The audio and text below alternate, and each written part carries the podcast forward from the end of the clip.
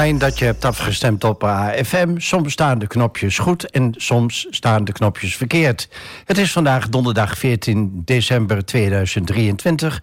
Hartelijk welkom bij de 126e aflevering van De Blauwe Barometer. Het radioprogramma over de stand van de stad. De techniek is in handen van Tobias en mijn naam is Henk Kooi. Vandaag is de gast Hermine de Bruin. Franke, raadsvolger voor de PvdA. Hermine, hartelijk welkom. Dankjewel, Henk. Kun je jezelf in het kort voorstellen?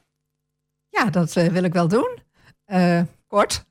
Uh, ik ben 68 jaar. Ik ben in Almelo geboren en deels getogen. Maar grotendeels mijn jeugd doorgebracht in Apeldoorn.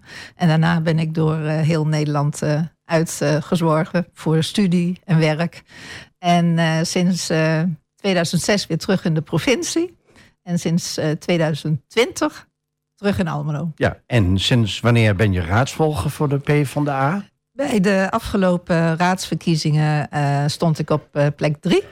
En wij zijn van twee naar drie zetels gegaan. Maar we hadden één lid met heel veel voorkeurstemmen. En die is nummer twee geworden. Dus ik zakte naar plek vier. En uh, toen heeft uh, de fractievoorzitter mij gebeld of ik uh, raadsvolger wilde worden. En als je kandideert, dan committeer je voor vier jaar. Dus ik heb daar ja op gezegd. Ja. En op welke manieren ondersteun je de fractie? op heel veel manieren. Ik ben eigenlijk gewoon volwaardig lid van de fractie. Hè, dus intern. Ik doe gewoon mee. ik bereid alles voor. En uh, doe mee aan de discussies. En ik maak ook verslag van het uh, fractieberaad. En in de uh, beeldvormende en in de oordeelsvormende vergaderingen. Ter voorbereiding dus van raadsbesluiten. Dat noemen we hier politieke beraden. kan ik woordvoerder zijn voor onderwerpen. Ja, dus dan zit ik ook wel eens in de arena en voer dan ook het woord. Ja, en even voor de volledigheid. Wie zitten er allemaal in de P van de A-fractie?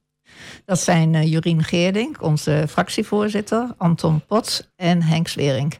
Herman. Uh, Herman Swering. Herman Swering, ja. ja. ja. Uh, wat vind je nou zelf jullie sterkste punt als PvdA-fractie in de gemeenteraad?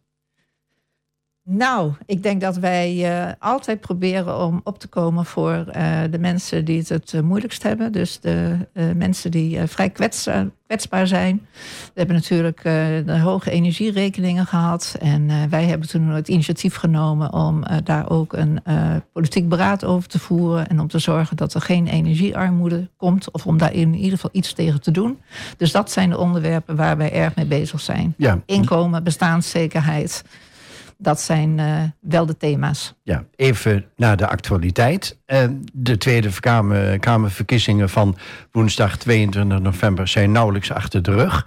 Was, was daar, in, in hoeverre was de uitslag? Nou, daarmee suggereer ik al dat het een, een verrassing is. Voor, um, voor mij was de, uh, de uitkomst was wel een verrassing. ja. ja. Ik had natuurlijk gehoopt dat uh, uh, GroenLinks, Partij van de Arbeid, de grootste fractie zou worden. Maar dat uh, de PVV zo groot zou worden, dat had ik niet verwacht. Ja, en iedereen vraagt natuurlijk om analyses en verklaringen. Hoe zit jij daarin? Nou, er is natuurlijk wel wat aan de hand in Nederland en ook in de wereld. de wereld is uitermate complex. En ik denk dat uh, heel veel mensen teleurgesteld zijn in de politiek. En dat ze ook het gevoel hebben dat uh, niet naar hen wordt geluisterd. En dat de problemen niet worden opgelost. En als iemand dan uh, ja, in redelijke soundbites kan praten. dan heeft dat wel grote aantrekkingskracht. Ja. Maar ik maak me daar wel grote zorgen om. Heb je enig idee hoe de gesprekken tussen de NSC, de PVV, de BBB en de VVD gaan aflopen? Nou, ik kan me haast niet voorstellen dat het uh, tot een uh, kabinet uh, Wilders zou komen. want dat zou ook de geloofwaardigheid van een nieuw sociaal contract wel een beetje onder spanning zetten. Maar goed, we zijn de volgende fase ingegaan. We gaan nu de informatiefase in. Dus de komende zes weken wordt er achter gesloten deuren onderhandeld. En, ja, en eerst gaat het over de rechtszaken, rechtszakelijkheid en het staatsrecht. En over, uh, nou ja, noem alles maar op wat te maken heeft met de grondwet en met grondrechten. Nou, dat is het eerste onderwerp wat aan de orde is. En ik ben benieuwd wat er uitkomt en of we tussentijds daar ook nog iets over horen. Vind je, ik, vind, ik vind het persoonlijk merkwaardig dat mensen zo gemakkelijk over hun aanvankelijke bezwaren stappen. En doen alsof er niets aan de hand is en uh, ze, ze, gaan een uh, kabinet formeren. Ik vind, het, ik vind het volstrekt ongeloofwaardig. En uh, volgens mij doet dat de politiek ook geen goed. En werkt dat nou niet steeds meer in de hand dat de gewone burger de politiek de rug toekeert? Nou ja, dat weet ik niet. Ehm, ik heb wel eens gedacht van, uh, moeten we niet veel meer doen aan uh, burgerschap? En dat begint natuurlijk al op scholen. Uh, ik heb wel begrepen dat onder jongeren Forum voor Democratie heel erg populair was. En dat Wilders ook heel populair was. Maar ja, je weet dan niet hoe dat soort gesprekken op school plaatsvinden. Maar als je leert nadenken en als je ook leert nadenken over grotere verbanden in de wereld. Hè, en dat je niet alleen maar denkt van uh, hoe heb ik het hier zelf, maar hoe sta ik ten opzichte van de rest van de wereld. Dan krijg je volgens mij wel een iets uh, genuanceerder uh, beeld. maar dat betekent dat je wel bij het onderwijs moet beginnen. Maar het begint toch allemaal thuis, Hermine? Ja, natuurlijk. Maar er zijn natuurlijk ook wel heel veel mensen die zoveel moeite hebben om uh, de hoofd boven het water te houden. En die eigenlijk uh, bezig zijn met overleven. Dat dat stuk uh, niet rustig aan tafel s'avonds kan worden besproken. Um, dat zou ik me kunnen voorstellen dat het zo is. Ja, dat is waar. na de vier stellingen vraag ik je meer over je functie als raadsopvolger.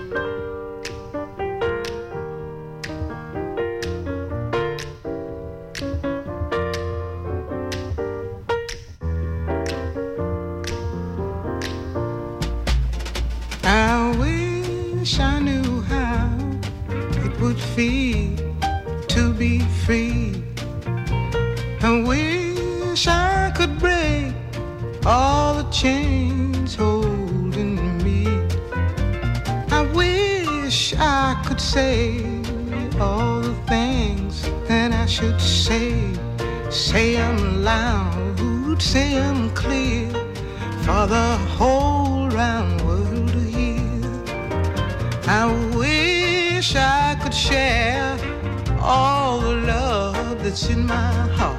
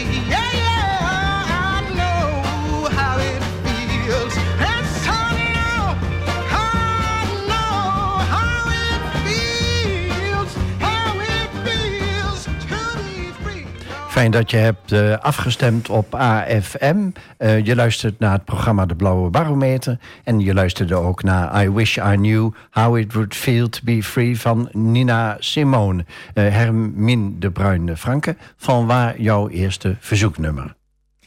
Nou, ik vind Nina Simone een geweldig performer, geweldige zangeres.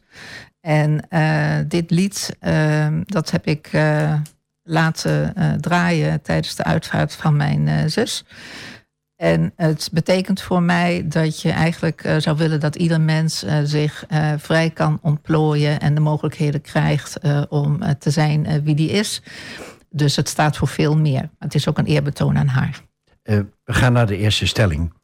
Kiezers laten zich verleiden door simpele oplossingen van populistische partijen. Mee eens. En wil je dat nog nader toelichten? Nou, kijk, uh, het is natuurlijk wel belangrijk om uh, de complexiteit van de wereld uh, af en toe een beetje in stukjes te hakken en te kijken zo van wat kan ik doen en wie heeft daar de beste oplossing voor.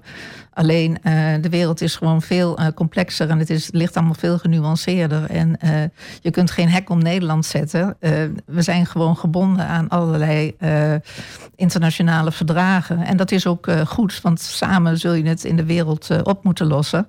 Maar um, voor de korte termijn kan men denken zo van deze persoon zal het voor mij regelen. Maar vaak worden mensen natuurlijk alleen maar nog meer teleurgesteld. Stelling 2. De fusie tussen GroenLinks en de P van de A is in mijn ogen een goede gebleken. Nou, zover is het natuurlijk nog niet. We gaan alleen samen. We hebben samen één fractie nu in de Tweede Kamer. En dus wat dat betreft uh, is het nog niet zo ver. Maar ik vind uh, de gedachte om meer samen te doen en om samen een linkse beweging te vormen, vind ik heel goed. Ik vind dat uh, zowel de sociaaldemocratie als ook de ehm, ideeën van GroenLinks als het gaat om groen en verduurzamen en ook het aanspreken van jongeren. Dat vind ik prima dat dat samen gaat. Volgens mij kunnen we elkaar enorm versterken. En hoe zie je dat in de toekomst op Almeloos niveau? ook dat uh, er gaan uh, gesprekken gestart worden tussen de Partij van de Arbeid en GroenLinks. Op bestuurlijk niveau. En uh, met, met de fractie hebben we al regelmatig contact. En het was gewoon heel erg leuk om samen campagne te voeren. Lilian Marijnissen, fractievoorzitter van de Socialistische Partij, is onlangs opgestapt. En je zou van de SP kunnen zeggen, is de laatste echt socialistische partij in Nederland. Sorry, Hermine. Geeft niks, geeft niks. Maar dat, dat moet toch een teken aan de wand zijn? Dat zij opgestapt is? Nou ja, dat, dat ook de SP uh, nogal fors heeft ingeleverd qua zetelaantal in de Tweede Kamer. Ja, maar dat kan aan allerlei dingen uh, liggen. Als ik nu hoor dat uh, Jim Dijk op een heel andere manier wil gaan ehm, leiden, de fractie wil gaan leiden, en dat hij veel meer weer de echte oppositie- en protestpartij wil worden, dan denk ik van ja, nou, dat is ook goed. Het, het is prima dat het er is en we kunnen elkaar alleen maar versterken op links. Stelling 3. de traditionele middenpartijen als CDA en PvdA kunnen steeds moeilijker hun verhaal vertellen. Nou, ik, nou ja, om het maar niet over het CDA te hebben, want dat vind ik echt nog een ander verhaal als de Partij van de Arbeid, zeker nu uh, in onze uh, linkse samenwerking. Um, het gaat wel om het aansprekende verhaal. Het gaat ook om een aansprekende leider, iemand die uh, visionair is en ons verder kan brengen, maar het verhaal moet wel aansluiten bij wat op dit moment uh, de mensen ervaren. En de zorgen van de mensen zijn op allerlei vlak. Ook wat de toekomst voor hun kinderen is. En zolang dat verhaal niet goed aansluit bij de ervaringen van de mensen, wordt het ingewikkeld. Dus het betekent dat, want ik, ik sta voor de sociaal-democratische waarden. Die vind ik echt fantastisch. En ik ben een uh, adept van uh, Den Uil. De spreiding van kennis, macht en inkomen. Dat is voor mij echt uh, de bottom line en de basis.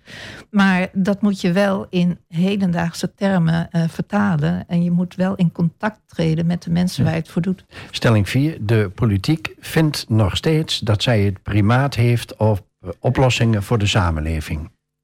Nou, dat vind ik helemaal niet. Ik vind dat je het samen moet doen. Maar de politiek is wel het orgaan wat uiteindelijk besluiten neemt en budgetten ter beschikking stelt. En vervolgens kan het dan worden uitgevoerd. Maar hoe je daartoe komt en hoe je goed beleid maakt, ja, dat moet wel heel erg in samenwerking en in afstemming. En met de mensen die het aangaat. En met de mensen die daar als nou ja, netwerkorganisatie, als hulporganisaties omheen zitten. Ja. Dus wel samen. Ja, nou, dat waren de vier stellingen. Had je ook raadsvolgen voor een andere partij kunnen zijn dan de Partij van de Arbeid? Ik denk het niet. Ik denk het niet. Ik ben wel heel erg vergroeid met de sociaaldemocratie. Terwijl ik van huis uit een meisje van de KVP ben. Ik ben in een KVP-gezin uh, opgegroeid. ja. ja. Dus, uh, dus ik was de eerste rode. Ja, dus je kent natuurlijk ook de Rooms-Rode coalities. Hè? Zeker, zeker. Ja. Ik heb je tijdens de raadsvergaderingen leren kennen als iemand die echt gaat voor de inhoud. Eh, ik heb de idee dat je goed je huiswerk doet en dat je weet waarover je praat wanneer een onderwerp zich aandient. Um, dat lijkt erop alsof je in de toekomst wel eens wethouder zou willen worden. Ach, Henk. een uh, positie uh, als politiek ambtsdrager in het dagelijks bestuur, dat uh, lijkt mij niet meer van toepassing. Ik ben al met pensioen. En, maar raadslid worden voor een volgende termijn, dat is iets waar ik in de zomer van 25 over ga nadenken. Okay. Ja. Er zijn nu, als ik het goed heb, 16 fracties in de gemeenteraad. Ja. En nou, er gaan steeds meer stemmen op, ook in de Tweede Kamer, als ook wanneer het gaat over het aantal fracties in de Tweede Kamer, ik geloof 20, om de kiesdrempel daar maar te verhogen naar de 2 wat, wat, vind je van nou, er is die dus, idee? Er is een uh, petitie, uh, Rits, en die heeft het dan over drie uh, zetels, minimum van drie zetels. Um, ik, ik sta daar wel positief tegenover. En om twee redenen. Um, je gaat versnippering tegen. Je krijgt minder partijen. Maar de fracties uh, worden ook uh, groter. En daardoor uh, is er eigenlijk meer tijd en gelegenheid om het goede politieke handwerk te doen. Want het is gewoon een ambacht, Kamerlid zijn. En je moet gewoon hard werken. En je moet wetten maken. Je moet natuurlijk nog een heleboel andere dingen doen. Maar als er veel versnippering is, dan blijft het allemaal veel te veel aan de oppervlakte. En dat gaat gewoon ten koste van de kwaliteit van wetgeving. Je hebt in het begin gezegd dat je echt een sociaal-democraat bent. In hart en nieren kunnen we misschien wel constateren samen. Je gaat voor bestaanszekerheid van mensen. Maar er is nog iets anders. En dat is eh, de krapte op de woningmarkt voor starters, maar ook voor oudere mensen. Ja. Hoe, uh, hoe, hoe, kijk jij naar dit probleem? Want dat kunnen we onderhand uh, wel noemen dat het uh, zo is. Ja, nou dat is ook zo. Kijk, bestaanszekerheid is meer dan, dan geld verdienen. Maar het gaat natuurlijk ook over wonen, over ontplooien, over goed onderwijs, over, nou ja, ook gezondheid. Hè? Dat is ook een vorm van bestaanszekerheid. En ik haal altijd maar de uh, piramide erbij. En uh, het onderste, dat gaat over uh, eten en over voeding en over kleding. En het, de volgende laag gaat over wonen. Je moet gewoon een dak boven je hoofd hebben. De primaire behoeftes. De primaire behoeftes. En helemaal boven in de top zit zelfontplooiing. Zelfactualisatie noemen ze dat met een mooi woord. Dus als de basis niet goed is, kom je aan, hè, wat Nina Simone ook zingt... Hè, vrij zijn, hè, je kunnen uiten en zijn wie je bent, daar kom je helemaal niet aan toe. Zie je oplossingen op korte termijn? Nou, misschien moeten we wel heel creatief zijn. Hè? Eh, of dat nou uh, flexwoningen zijn, of dat je uh, woningen, bijvoorbeeld, wat ik heel erg in Almelo mis, dat zijn groepswoningen voor ouderen. Dat, dat zie je eigenlijk helemaal niet. En ik zie nu ook wel eens, want ik ben een uh, Funda-kijker. Dus ik kijk allemaal naar uh, mooie huizen, uh, ook hier in Almelo. En dan denk ik van, oh, daar zouden best wel drie of vier ouderen kunnen wonen. Kunnen ze ook nog de zorg met elkaar delen.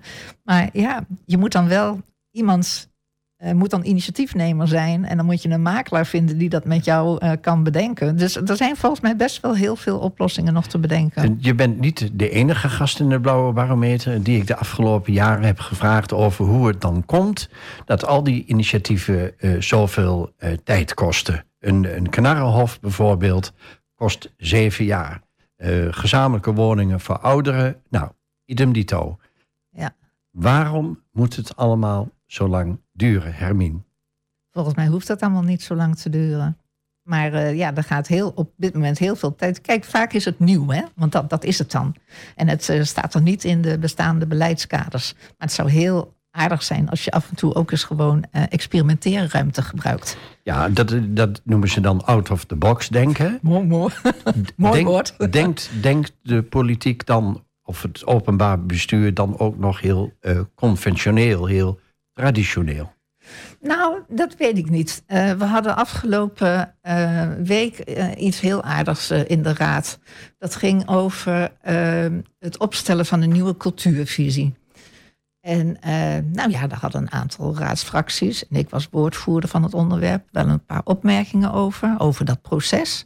En toen zei de wethouder van, ja, maar dit is nou een co-creatieproces. Dus u kunt dat als raad helemaal niet van bovenaf dicteren. En dan denk ik van, als je zoiets wil, want ik ben helemaal niet tegen co-creatie, tegendeel zelfs, maar dat vergt nogal wat. Dat betekent iets voor uh, de uh, raad, hoe, hoe de raad hiermee omgaat. Het betekent iets voor het college.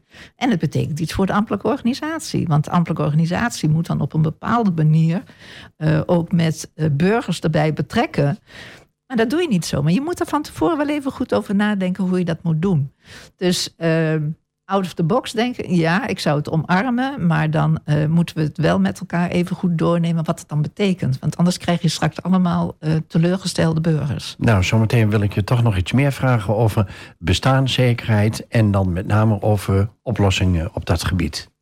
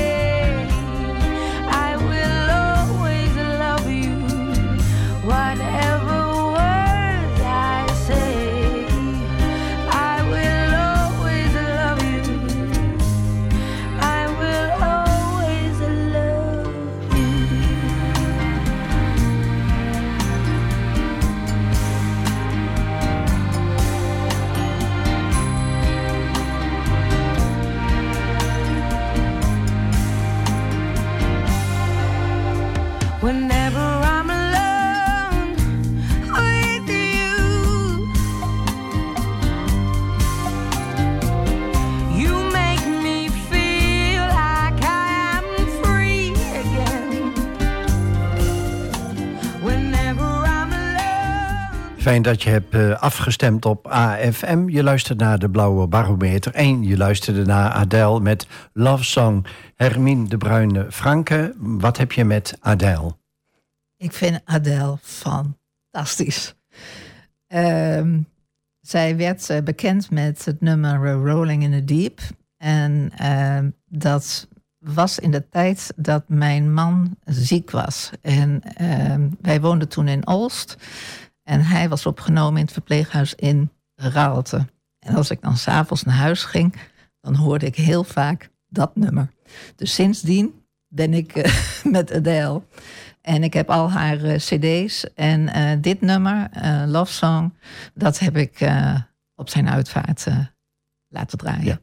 Steeds meer mensen hebben grote moeite om de eindjes aan elkaar te knopen. Het is bijna dagelijks in het nieuws.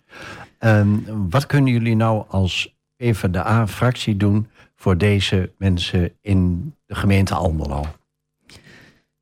Nou, allereerst is het natuurlijk heel erg belangrijk dat het uh, kenbaar is. Uh, naar mijn idee is er ontzettend veel uh, stille armoede. En wat ik in al mijn jaren dat ik met sociale zaken te maken heb gehad, in allerlei gemeenten waar ik heb gewerkt, was het altijd, ja, maar de mensen komen niet aan het loket. Ik zeg, nee, maar daar kan ik me wel iets bij voorstellen. Er is ontzettend veel schaamte en men wil gewoon niet dat je bij het loket gezien wordt, hè, want zo was het dan. Dus er zijn uh, heel veel uh, mogelijkheden om toch uh, de signalen die er zijn, om die door te geven aan de desbetreffende ja, wijkteams of via de huisarts of via de thuiszorg. Maar dat je in ieder geval daar waar je merkt dat er sprake is van stille armoede, dat dat wel bekend wordt bij de organisaties. Heb je een verklaring voor het feit dat zoveel mensen in de financiële problemen zitten? Nou, het leven is natuurlijk ontzettend duur geworden. En dat geldt voor eh, de huren, dat geldt eh, voor de energie. Eh, als je kijkt naar de inflatie op gewoon voedingsmiddelen. Ik bedoel, ik merk het zelf ook. Hè. Ik heb een goed pensioen, hè. ik klaag niet. Maar als ik bij de Albert Heijn ben en ik heb mijn boodschappen gedaan. Nou, dat is al sinds meer dan een jaar natuurlijk, hè, anderhalf jaar. Dat je toch ziet van, hé, hey, voor dezelfde boodschappen betaal ik ineens nu veel meer geld. Ja, en dan zou de BTW op groenten afgeschaft worden. Maar dan gaat men weer moeilijk doen over, nou, wat valt er nou onder groenten en wat niet? Ja, ja vreselijk. En dan zijn we ondertussen weer vier jaar verder. En de mensen voor wie het eigenlijk bedoeld is, die schieten er niets meer op. Ja, ik, ik, vind het, ik vind dit uh, heel erg. Dat, uh, dat we het allemaal zo complex maken en dat we uh, geen doorzettingsmacht hebben en voelen om de problemen gewoon aan te pakken. Ja, ik denk dan altijd heel simpel: waarom gaan de mensen ehm, in de Tweede Kamer, maar overal in de politiek, niet streven naar het beste plan of het beste idee of de beste oplossing, maar naar het meest haalbare idee of de meest haalbare oplossing? Ja, dat je, dat je die stapjes doet, bijvoorbeeld. Nou ja, dat je met z'n allen zeggen: dit is volgens ons het beste en dat doen we. Maar dan zegt iedere partij, ja, maar wij willen dat niet. En de andere partij zegt, ja, maar wij willen dit wel. Ja, ja. En maar het gaat altijd om belangen. Het gaat altijd om belangen. Want waarom uh, komt er geen uh, uh, vettax? En waarom wordt de BTW op groenten niet afgeschaft? Er zitten altijd belangen achter. Maar op een gegeven moment moet je wel een keertje door kunnen pakken. Ja, de, de, de, de, lobby's zijn zeer sterk in Den Haag. Ja. En die hebben een dikke vinger in de pap, om het eh, zacht uit te drukken. Ja, nou, daarom is het ook heel goed eh, dat dat uh, transparant wordt. Hè? Want er is nu een lobbyregister als het goed is. Dus dat je in ieder geval kunt zien zo van hoe, hoe gaat die lobby precies. Maar goed, dit is natuurlijk van alle tijden. Maar om nog even terug te komen op, op wat je ook lokaal zou kunnen doen. ik ben betrokken bij Herenboeren Almelo. En daar willen we eigenlijk lokaal zorgen dat je daar het voedsel uh, laat groeien en ook distribueert. En wat ik ook graag zou willen, uh, dat is dat er veel meer kleine moestuinen in Almelo komen. Dus dat we niet alle plekken uh, gaan bebouwen. Maar dat je dus heel dicht bij huis groentes kunt telen. Dan weet je ook dat, dat het geen troep is en dat er niks opgespoten is. En het is de goedkoopste manier om gezond te eten. Ja, dus we moeten steeds meer op wijkniveau gaan organiseren. Zeker. En wij kunnen dat ook, want we hoeven het ei van Columbus niet uit Den Haag te laten komen. Nee, volgens, volgens mij kunnen we lokaal ontzettend veel organiseren. Er is ontzettend veel denkkracht. Eh, als ik kijk naar de mensen bij het Natuurhuis, eh, die eh, kunnen helpen. Dus we kunnen allemaal kleine moestuinen hier regelen. En uh, ook bij scholen kun je natuurlijk moestuinen. Ben, ben je dan niet bang dat de politiek gaat zeggen... nou, als jullie dat initiatief ik, gaan ik doen... van de politiek. Wij, wij, nou maar dan willen we wel dat die uh, coöperaties uh, op wijkniveau... aan bepaalde regels moeten voldoen. En dan gaan we daar weer... Ja, nou, volgens, volgens mij moet het niet zo. vroeger ging het ook niet zo. Dus Laat, laten we maar gewoon klein beginnen en met kleine initiatieven. En uh, je kunt dan meteen uh, kinderen ook meegeven, zo van uh, melk komt niet uit de fabriek en worteltjes die komen echt uit de grond. Dus dat je gewoon kinderen ook weer ja, meer liefde bijbrengt voor, voor de natuur. Hermine, we gaan even terug naar vorige week, donderdag 7 december. Toen waren te gast Monique Sandrink en Geert Alberts van de Fixbrigade. En zij noemden ook al de verborgen armoede. En uh, Monique stelde jou de volgende vraag. Vraag willen stellen, want uh, wij zijn natuurlijk als Fixbrigade nu net een, uh, een jaartje bezig, om maar zo te zeggen. Ja. En um, ik zou het zeer toejuichen als wij de, met alle verschillende organisaties waarmee wij samenwerken, het nog makkelijker en toegankelijker kunnen maken voor de bewoners als zij vragen hebben rondom hun leven en welzijn, zeg maar. En ook die bestaanszekerheid. Dat we, wat kan zij eraan doen om de instanties wat, wat beter met elkaar en meer vindbaar te laten zijn, zodat wij dat alles kunnen inzetten voor een makkelijkere weg en toegankelijke weg voor de bewoner. Ja, mooie vraag. Dat is natuurlijk heel erg uh, uit het hart gegrepen en uh, echt uh, iets van de praktijk, van hoe het nu gaat. Ja, beter samenwerken. hoe, hoe doe je dat? Uh, ik zou me kunnen voorstellen dat heel veel organisaties op de een of andere manier of uh, een subsidie krijgen van de gemeente of wat dan ook. En je zou als subsidievoorwaarde uh, gewoon de regie of de samenwerking zelfs kunnen afdwingen. Dus dat je als overheid veel meer sturend bent op zo van ja, je kunt van ons wel geld krijgen om iets uit te voeren. Maar dan verwachten we dat je dit, dit en dit en dit doet om die samenwerking veel effectiever te maken. Dat is één. Dat is de samenwerking dus in het aanbod, noem ik het maar even. Dat dat veel beter op elkaar is afgestemd.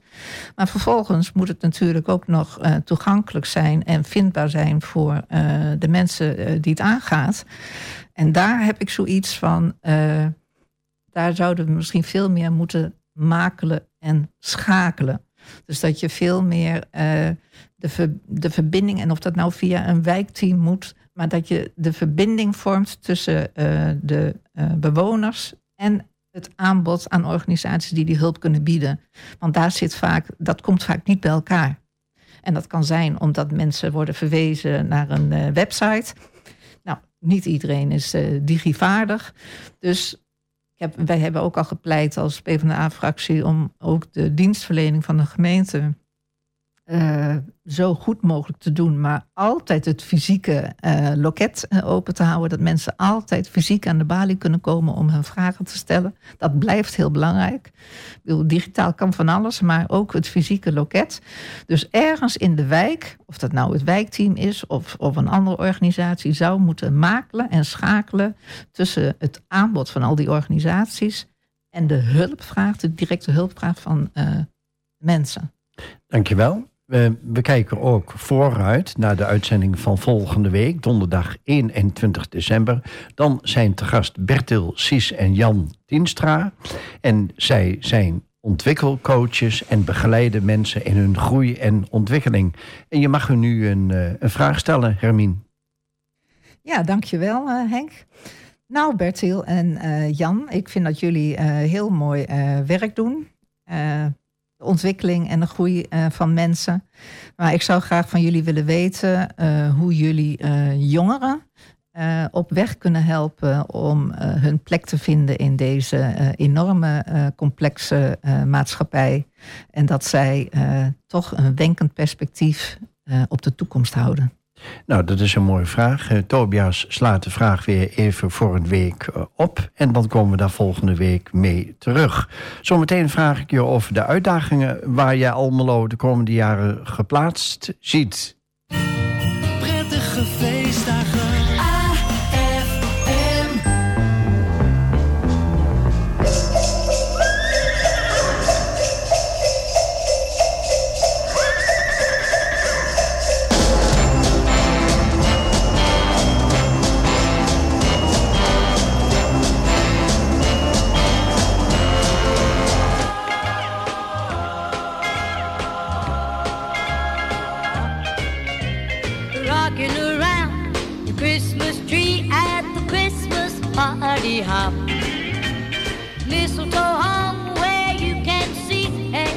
couple tries to stop rocking around the Christmas tree. Let the Christmas spirit ring.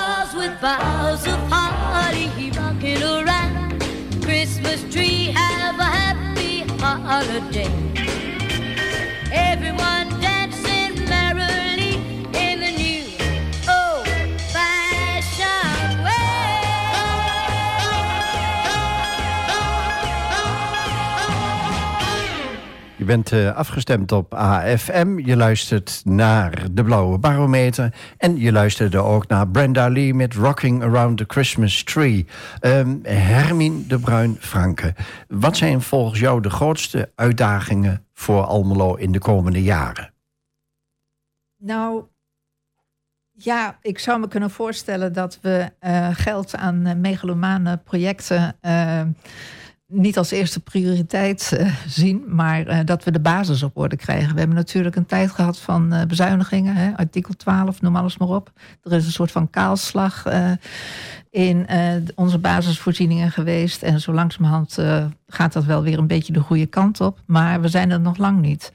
En naar mijn idee zouden we juist moeten zorgen dat de basisvoorzieningen in de wijken uh, weer op orde zijn. En ik zou heel graag zien dat uh, de bibliotheekfunctie, de volwaardige bibliotheekfunctie, ook in de wijken uh, aanwezig is. Ik sprak een keer een mevrouw en die kwam bij moeders thuis, want ze deed iets met, met verloskunde. En uh, toen had ik het zo met haar over lezen. En ze zei van, die mensen komen helemaal niet in de bibliotheek. Dat is, dat is in de stad. Dat is gewoon veel te ver. Dus je moet het dicht bij huis moet je het uh, organiseren. Ja. Vandaag stond in de krant dat uh, de provincie Overijssel meldde... dat 19 van de 25 Overijsselse gemeenten diep in de problemen kwamen uh, na het jaar 2026 ook wel het uh, zogenaamde ravijnjaar genoemd. Want dan krijgen de gemeentes minder geld uit het gemeentefonds. Ja. Dan, uh, dan moeten er keiharde keuzes worden gemaakt, neem ik aan. Dat klopt. En dan zou ik altijd kiezen voor de mens en niet voor stenen. Ja, en welke prioriteiten zou jij dan stellen? Nou, dan zou ik investeren in de wijken. Want als je investeert in de wijken, dan investeer je ook uh, in de mensen en ook in de zelfredzaamheid van mensen. En ook in het uh, oplossingsvermogen van mensen. Dus ook dat ze elkaar kunnen helpen. Je zult ontmoetingsplekken in de wijken moeten hebben, waardoor mensen uh, eerder elkaar kunnen helpen. Ja, ligt het En, zo? en, en wat ik ook heel graag zou zien is eh, meer eh, vakspecialisten eh, op scholen. Eh, voor al die eh, vakken die je eh, net iets meer maken dat je kunt ontwikkelen en kunt groeien. En of dat nou muziek is, of eh, sport, of kunst of cultuur, maar ook filosofie. Want van filosofie leer je wel op een bepaalde manier eh, denken. Ja. Ik heb begrepen dat het aantal wijkkamers ook uitgebreid gaat worden. Nou, daar, daar weet ik helemaal niks van. Oh, oh. nou, dan, dan is dat nog nieuws, Ja, ja. neem ik aan. Voor mij dan, hè? Want Ja. ik weet niet alles. Ja. Eh, je bent wat later in Almelo terechtgekomen, Hermine. Hè? Dat, ja, ik eh, woon nu drie jaar in Almelo. Ja. ja. En ja. Hoe, hoe beleef je Almelo? Nou, ik vind eh, Almelo fantastisch. Ik vind het wel een stad met twee gezichten. Want eh, toen ik hier in coronatijd kwam, ik dacht van ja, hoe moet ik nou de stad leren kennen? Dus toen heb ik in al die wijken gefietst. Nou, daar zie je wel hele grote contrasten. En eh, toen dacht ik al van eh, oké, ja, eh, hier, hier moet ik het dus voor doen. Hè? Als je in bepaalde wijken komt, dat je denkt van eh, je kunt gewoon al zien aan de manier waarop de tuin onderhouden is, of dat er gordijnen voor de ramen zijn of niet. Dat je denkt van ja, hier is gewoon sprake van armoede en dat mensen in de overleefstand staan. Ja, dus de aandacht, zoals je zojuist ook al vertelde, moet veel meer naar de wijken gaan en de voorzieningen in de Ja, wijken. Precies. En daar mag niet Ja. op bezuinigd worden. Nee. Wat, wat mis je nog in Almelo, voor zover je kunt bekijken? Nou, ik mis eh, wel groen in de binnenstad. En ik mis eh, groen eh, aan de gevels. Dus dat je veel meer aan dat soort duurzaamheidsmaatregelen doet. Ja, we krijgen natuurlijk een hele discussie nog over het theater. Hè? Zo van, wat, wat mis je? Je hoeft in Almelo niet, eh, niet alles te hebben. Je kunt ook zeggen van dat je bijvoorbeeld in Twente-verband eh, veel meer eh, samenwerkt. En dat je in Hengelo dit hebt en in Almelo heb je dat. Dus dat kan ook nog. Hè? Want we zijn natuurlijk een gemeente van eh 70.000 inwoners. Dus je kunt wel de pretentie hebben dat je nou, 300.000 inwoners hebt. En dat je daar een voorzieningenniveau voor moet hebben. Maar dat is natuurlijk niet zo. Ja, Maar ehm, ja, en wat ik ook wel mis, eh, ik vind het soms eh, qua verkeer eh, ook wel heel bijzonder. Ehm, dat er weinig straten zijn waar bijvoorbeeld de auto te gast is. Dus dat je veel meer ruimte hebt voor fietsen en dat de auto te gast is. Dat, dat zie ik eigenlijk in Almelo helemaal niet. nou ja, dat is misschien nog een mooi aandachtspunt voor een volgende raadsperiode. Ja, wie En weet. er loopt een procedure voor de benoeming van de nieuwe burgemeester als opvolger van Arjen Gertsen. ja. En sommige raadsleden die namen het woord eh, crime fighter in de mond. De, dat moest de opvolger zijn. Zoek jij ook zo'n type burgemeester, Hermine? Nee, nee. Ik vind het wel belangrijk dat, eh, dat er eh, eh, veiligheid is in de stad. En daar hoor ik natuurlijk ook wel signalen van dat dat niet altijd zo is. Maar een burgemeester is natuurlijk veel meer dan dat. Ehm, maar goed, er is een profielschets opgesteld en die is door de raad vastgesteld. En dat is natuurlijk altijd een, een schaap met vijf poten, want zo is het nou één keer. Maar wat mij heel erg is opgevallen, ehm, eh, de provincie, het kabinet van de provincie heeft aangegeven dat er eh, acht eh, sollicitanten zijn, maar allemaal mannen. En dan denk ik, ik vind het aantal al niet heel erg eh, groot, maar dat er zelfs geen enkele vrouw bij zit, dan denk ik van, eh, wat doen wij verkeerd dat, eh, dat hier zo weinig animo voor is om Nou. in Almelo te komen? Nou, je mag die vraag zelf beantwoorden, Hermine. Nou, mij lijkt het een uitermate uitdagende klus om hier eh, burgemeester te zijn. Dat zeg ik als vrouw, maar dat zou ik ook als man zeggen. Het is een, het is een uitermate eh, bijzondere gemeente. Met, eh, nou ja, ik zei al, twee, twee gezichten. Maar het, is een, eh, het is een leuke stad. Het biedt heel veel kansen. Maar er liggen ook hele grote uitdagingen. Nou, je hebt in het begin van de uitzending heb je al iets eh, gezegd over burgerschap en burgerzin. Eh, daar wil ik je zo meteen nog even over vragen.